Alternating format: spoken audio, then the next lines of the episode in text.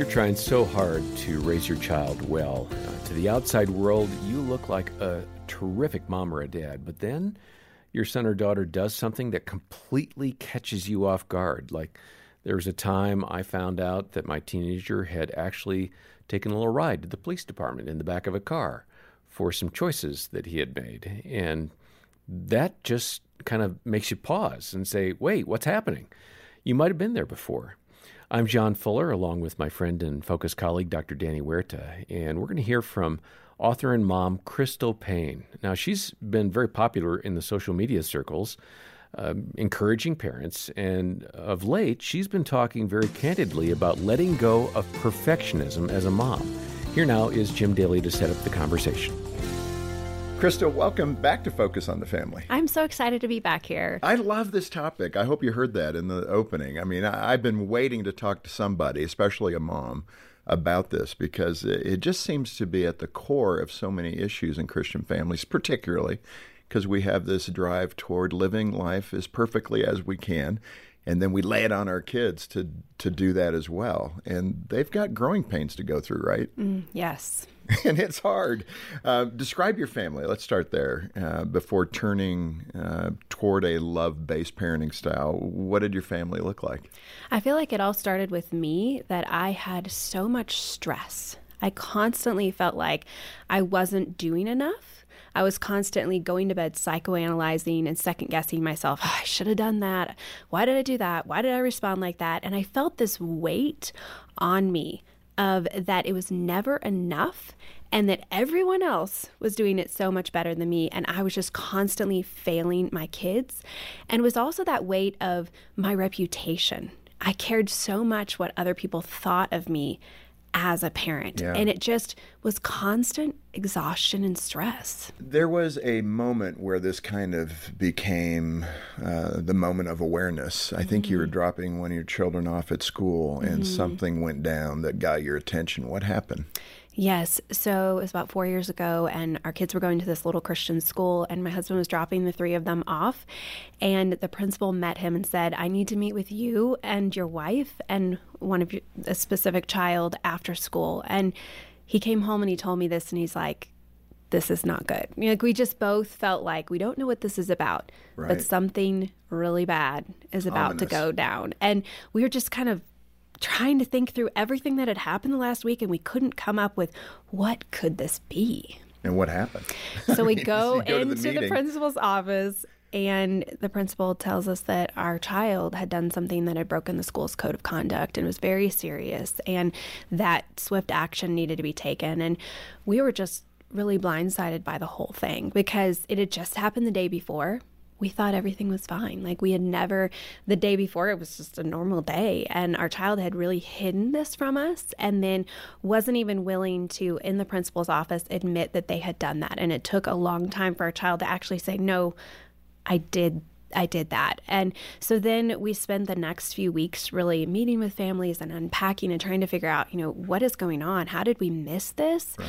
And finding out that there was so much more than just this one incident. And that's really hard as a parent, to feel like you've completely missed something that your child was really struggling with and had been struggling with for months. In fact, we found out that a lot of the other parents had been talking, a lot of them had gone to the principal, and that they had even labeled our child a bully, and we were clueless. Yeah.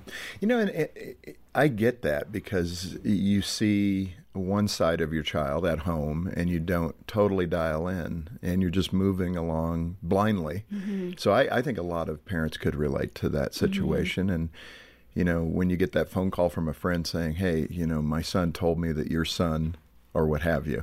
And then you got to deal with that, right? So you ended up, you did get into some therapy for this child. The therapist had some interesting challenges for you, but for you, not necessarily for your child. What was that about? Yes. So it really spiraled out. Our child, this kind of was the straw that broke the camel's back, because then everything kind of came to the surface, and they became extremely vitriolic, and then their anxiety was through the roof, and then it was depression, and then it turned into suicidal things that they were saying. We ended up in the ER, and it was a really scary time as a parent, and we were finally able to get our child into therapy. And I remember just sitting across from the therapist at that initial meeting, our child wasn't there, and just saying, if there is anything you can come up with that I can change or do, would you please let me know, because I'm just at a loss. And a few weeks later, after therapy with our child, this therapist called me back in after she dismissed our child, and she said, I think you're trying so hard to fix your child. What would it look like to just walk with them instead? Huh. That had to be a bit of a shock, right? Well, I started paying attention, because at first I was like, fix them? Like, I feel like I'm trying to walk with them. But then I paid attention to my responses. And when something was going wrong, when a child was acting out, when they were arguing or fighting or they'd done something, I would instantly just swoop in and try to fix it. Like, I needed to get into sermon mode. We needed to take care of this. We needed to address this.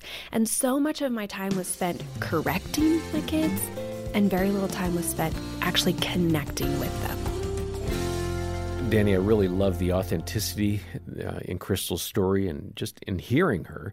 There are a lot of folks listening, moms and dads. They're right where she was. You know, perfectionism, that's the measure. Ideally, what does that parent do when a child messes up? Well, the goal of parenting is to draw out. That's what parenting means. You're drawing something out of your children.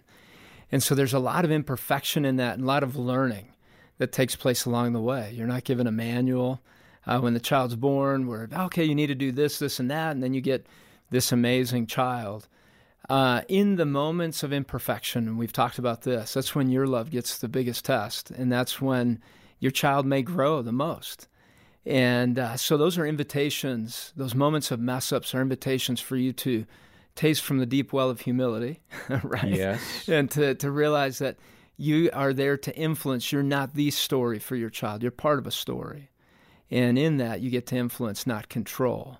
Because you can't control, right? You can't, and you can't control the end result, which can drive some perfectionists absolutely crazy. And it's good to bring your best game forward as a parent, and that may sometimes mean that your child messes up, and that's when your game is tested, right? That's when you actually get to bring parenting and to draw out other pieces of who your child is and help them learn how to navigate failure, how to navigate moments of disappointing others, and and how to be okay feeling loved when you disappoint others. Because the last thing we want to do is create anxious perfectionists ourselves in our kids. So take some time to watch how your child is being shaped and how you can step into that, rather than how can I look perfect as a parent. There's a different road between those two. Yeah, and don't measure your parenting by your child's choices. No. You're there, especially at those times when they need to be picked up, kind of dusted off, and hugged on. Or maybe you hug on them first, and then you dust them off. Listen, if conversations like this can be difficult. If you're in a tough spot, please get in touch with us here at Focus on the Family. We have a team of caring Christian counselors. They'd love to pray with you. They can even provide a free phone consultation and some direction as to resources, even local counselors. Our number is 800, the letter A in the word family, 800-232-6459. And then for kind of day-to-day parenting and letting go of the perfect, Crystal's book is filled with excellent advice and stories. It's called Love-Centered Parenting, and we'll send a copy to you when you make a generous donation of any amount to Focus on the Family today. You can see the show notes to find the link and more details. Next time we'll hear from Rhonda Stoppe. She'll be talking about how she really benefited from the insights of an older parent who came alongside her. For now, I'm John Fuller, and on behalf of Dr. Danny Huerta and the entire team here, thanks for tuning in for the Focus on the Family Parenting Podcast.